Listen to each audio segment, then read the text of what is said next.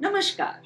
Ahimsa Conversations is a living quest to understand the dynamic of nonviolence and the multidimensional nature of violence.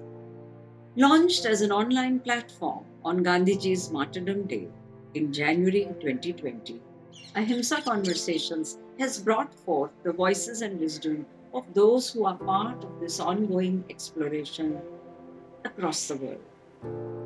Speakers from 22 countries from different walks of life, social activists, scholars, political workers, business persons have all shared insights on both the nature of violence and the possibility and even the inevitability of nonviolence. In early 2021, two seasons of Ahimsa Conversations podcasts attracted a large number of listeners across, different podcast and social media platforms.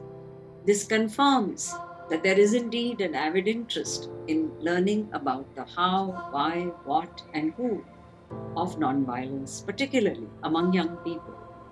So, Ahimsa Conversations podcast season 3 will bring forth still more stories and experiences of those who tread the exciting pathways of nonviolence, grappling both with the promise and the challenges along the way of nonviolence as a way of life and a political